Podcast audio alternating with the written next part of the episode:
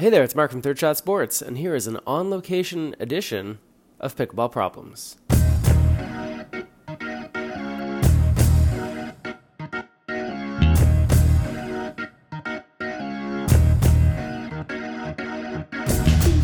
All right, welcome to the show. I'm your host, Mark Renneson from Third Shot Sports, Pickleball Coaching International, and thepickleball.lab.com. Welcome to the show, and this show is a little bit unique. I'm on location in Moncton, New Brunswick, just coming off a full day of coaching private lessons, pickleball lessons. And uh, I want to do a quick episode of the podcast uh, for two reasons. One, it has been a little while since we've put out an episode of the show. Uh, I'm sorry about that. We've been busy with a few of our other projects, but I do promise we're going to be a little more on the reg coming up. Uh, but the second is because I saw a really interesting thread on Facebook recently on the Pickleball Forum on Facebook. Many of you are members of that. There's uh, over 20,000 uh, members of the Pickleball Forum on Facebook. And uh, this question came from uh, someone who asked a pretty simple question When I'm returning serve, where should I hit my return? Now, that seems like a very simple question, but it's uh, struck me the quantity of answers that people gave and the kinds of answers people gave. And it made me want to talk about it on the show. So, if you want a little bit of myth busting about where you should hit that return of serve, stay tuned. Um, so last time I talked to you, it was when you had a baby, baby brother. He was brand new, or he might not have even been born yet. And you told me about some of the things that you were going to have to teach him. I'm wondering now, what kinds of things have you been teaching baby Owen to do? Um, he been um reading his books at when I was at gymnastics. My daughter came over and she she helped me with him. Your daughter? Yeah, You don't have a daughter. yes I do. Wait, you had a baby come out of you? Yeah. What's your baby's name? Um.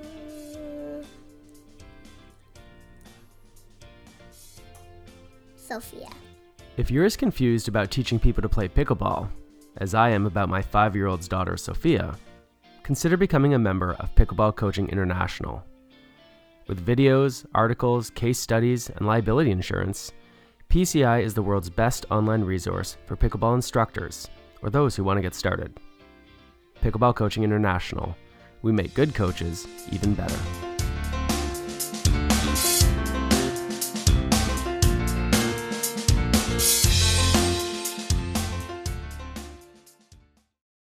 All right, thanks. We're back to the show, and today we're talking about where you should hit your return of serve.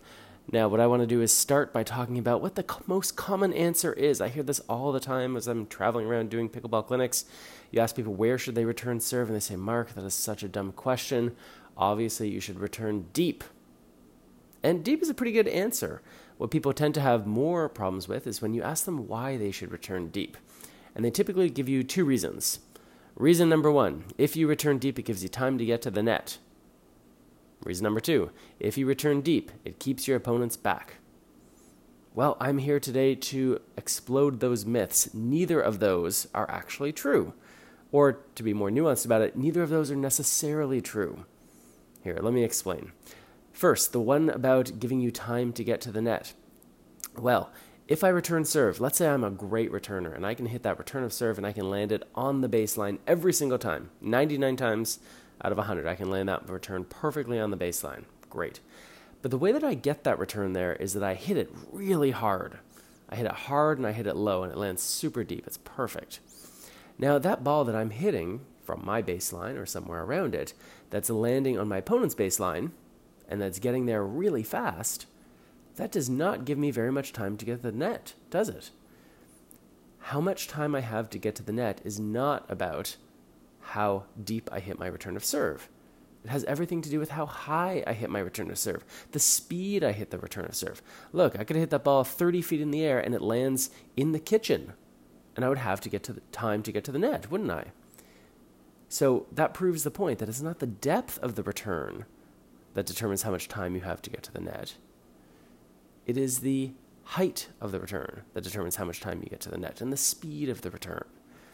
A deep return doesn't necessarily give you time to get to the net. A ball that's of a certain height and speed, that will dictate how much time you have. So there goes answer number one. You return deep because it gives you time to get to the net. Not necessarily true. Not if you hit it hard. Okay, so what is the second argument that people make for why you should return deep? Well, it's that you should return deep because that way it'll keep your opponents back. Now, this is also not necessarily true. Not too long ago, I was at the US Nationals and we took some stats. And one of the things we saw is that the pros, eight, it was 8.1, but about eight times out of 10, they were able to hit returns that made their opponents, the servers, hit their third shot from on or behind the baseline. That's a pretty deep return. And if it was true that the deep return of serve keeps your opponents back, then what we should see when we all watch the pros on YouTube is that 81% of the time, at least, one team is banging away, hitting from the baseline, and the other team is controlling the net. But that's not what you see, is it? Because when you watch the pros, what you see is all four players up at the net. Because even though that return of serve is deep, 81% of the time, what do they do? Well, they hit some sort of shot and they come forward, usually a drop. And then they come running up to the net, and all of a sudden they're at the net. So a deep return of serve does not necessarily keep your opponents back because they can hit a shot and they have free will and they can come running up. So a deep return of serve doesn't necessarily keep them back, and it doesn't give you time to the net, get to the net. So why does a deep return of serve matter? We're going to talk about that in a second. In the beginning, we gave you unlimited power and asked just one thing in return. Just one thing. Just keep it in. What were we thinking? Mistakes were made, lives were lost. But this time, just relax. We've got you covered. Selkirk. Power, control, no compromise. All right, welcome back to the show. So today we're talking about the return of serve and where you should hit it. I just explained that a deep return of serve doesn't do the things that we normally think it does necessarily. Doesn't necessarily give us time to get to the net because that's all about height and doesn't necessarily keep our opponents back because they have free will and can hit a third shot drop and come running forward. So, why does the deep return of serve matter? Well, really, it's all about the third shot. If I return serve deep and my opponents are well behind the baseline, then even if they drive that ball at me, even if they hit it hard, they're hitting from so far away that I've got a pretty good chance of handling their drive well. On the other hand, if I return serve short and they're stepping inside the court, they're inside the baseline, all of a sudden they're quite close to me and my partner. And when they hit that third shot drive, I'm now going to have relatively less time to handle it. So that's why the deep return of serve matters, not because it gives you time to get to the net, but because it gives you time to hit, excuse me, but because it gives you time to handle whatever third shot they hit at you because they're hitting from farther away. That's the value of the deep return of serve. Okay, so now we've talked about that. Let's talk about another aspect of it. And what direction should you hit? When I hit my return of serve, let's assume I'm hitting deep. I could hit down the line, I could hit down the middle, I could hit cross court. Now, when I was looking at this Facebook post, I often saw people said, "Oh, you hit back cross court to the person who's back." Well, they're both back, presumably, assuming you're playing decent players, because they have served and they're both behind the baseline getting ready for that return, which has to bounce. Remember the two bounce rule. So they're both back behind the baseline, presumably. So I could hit cross court. It's true. I have a larger margin for error hitting that diagonal. I could hit down the line. I could hit down the middle. Now, what is the argument? And by the way, on Facebook and most of the clinics we do, people argue. They don't argue very well, but they make the claim that you should return down the center. And when you ask them, why is that? Why should you return down the center? They give one of two answers. One answer is you return down the center because your opponents might get confused. One person might think they're taking it, the other person thinks they're taking it, they both try to take it, they run into each other. Or they both think their partner is taking it and no one takes it. And that's possible. It is possible that they could get confused. But let's imagine you and your partner were playing, and you're playing in a match that you cared about winning. And your opponents hit that return of serve down the center of the court, and you and your partner got confused, and you looked foolish. You'd probably have a discussion, wouldn't you? You'd probably say to your partner, hey, we look foolish out here. Let's make a plan for the next time that that return gets hit down the center. And you'd make some sort of plan. Whether it's forehand takes it, whether it's the first person who calls it takes it, whether it's whoever's on the diagonal takes it, whether it's the shorter person who takes it so the taller player can get to the net, whatever, you would make some sort of plan. And so the next time your opponents hit that return of serve right down the middle of the court where they're told that they always should, you have a solution for that potential problem because you talked about it. And so to me, uh, it's not a very good strategy if it wins you one point only. By the way, good teams don't wait till they lose a point before they have that discussion, right? They walk on the court knowing exactly what they're going to do when the return of serve gets hit down the center of the court. Now, the other argument that people make for returning down the middle is that it gives you a great margin for error. And that's true. You could aim for the center of the court and you could miss by 10 feet to the left or 10 feet to the right, and the ball is still in play. I cannot argue with the math of that. That's how the geometry works. But unless you are a beginning player, let's even say a novice player, someone who doesn't have a whole lot of experience, especially not with uh, racket or paddle sports coming back, if you're like most people that I work with, intermediate or intermediate plus players, hopefully you don't need a 20 foot margin for error when you're hitting your return of serve. Hopefully you can be a little bit more precise than that. So when we come back in a second, I'm going to talk about where you should actually hit your return of serve and why that matters. This episode is supported by 20 drills and 10 games to play better pickleball. If you're tired of playing at the same level and are serious about improving your skills, this ebook is right up your alley. Full of fun and focused activities you can do with a partner or ball machine, 20 drills and 10 games to play better pickleball is easy to use and best of all, fun to use. Get it today at thirdshotsports.com and use the promo code PROBLEMS to save 33%. All right, welcome back to Pickleball Problems. So today we're talking about the return of serve and we're busting, hopefully, some of the myths. We've already established that a deep return of serve is important not because it gives you time to get to the net or because it keeps your opponents back, but because it makes them hit their third shot from further behind the baseline. And if that is a fast shot, you're going to have more time to handle it, which is really nice when you're up at the net to have time. Now, the thing we're talking about now is what direction you should hit that return of serve. And I made the argument that you shouldn't return down the center of the court necessarily because you don't need a 20 foot margin for error, where you can miss 10 feet left and 10 feet right. And the other argument, which is that uh, players might get confused, well, that doesn't really happen too often with good players, even intermediate players, because they make a plan for handling middle balls. So hopefully we sort of cast some doubt on those two main arguments for returning down the middle. What is the disadvantage of returning down the middle? Let's say that you one day you're lucky enough to play with your favorite pro and whether that's Tyson McGuffin or Kyle Yates or Simone Jardim or Lucy Kovalova or Scott Moore or pick your favorite, whoever you like watching play pickleball. And one day you get to play with them, and guess what? You make it to the gold medal match.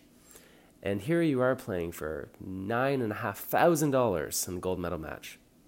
You and your favorite pro. And your favorite pro happens to be playing uh, where their backhand is in the middle. Let's say they're right handed, they're on the right side of the court. And you happen to be a right handed player, you're on the left side of the court. Your forehand's in the middle. And your team serves, and the return gets hit right down the center of the court. Now, unless you're a pro who's listening to this podcast, when I ask you the question, who should hit that third shot that gets returned right down the middle? I hope you're not saying, oh, I should. I've got my forehand. Why not? Well, I'm sure you've got a very good forehand. But I'm willing to bet that your forehand is not as good as Tyson or Lucy or Kyle or Simone's backhand. And presuming that you're playing a competitive match that you care about winning, $9,500, you probably want to let the pro take every ball in the middle, even if it's their backhand, right? Right. And so what happens is when players return serve down the center of the court, they're giving away all their power. You and your favorite pro, you're playing a match together, and your opponents return 100 balls right down the center of the court. And how many of those are you going to hit? Zero.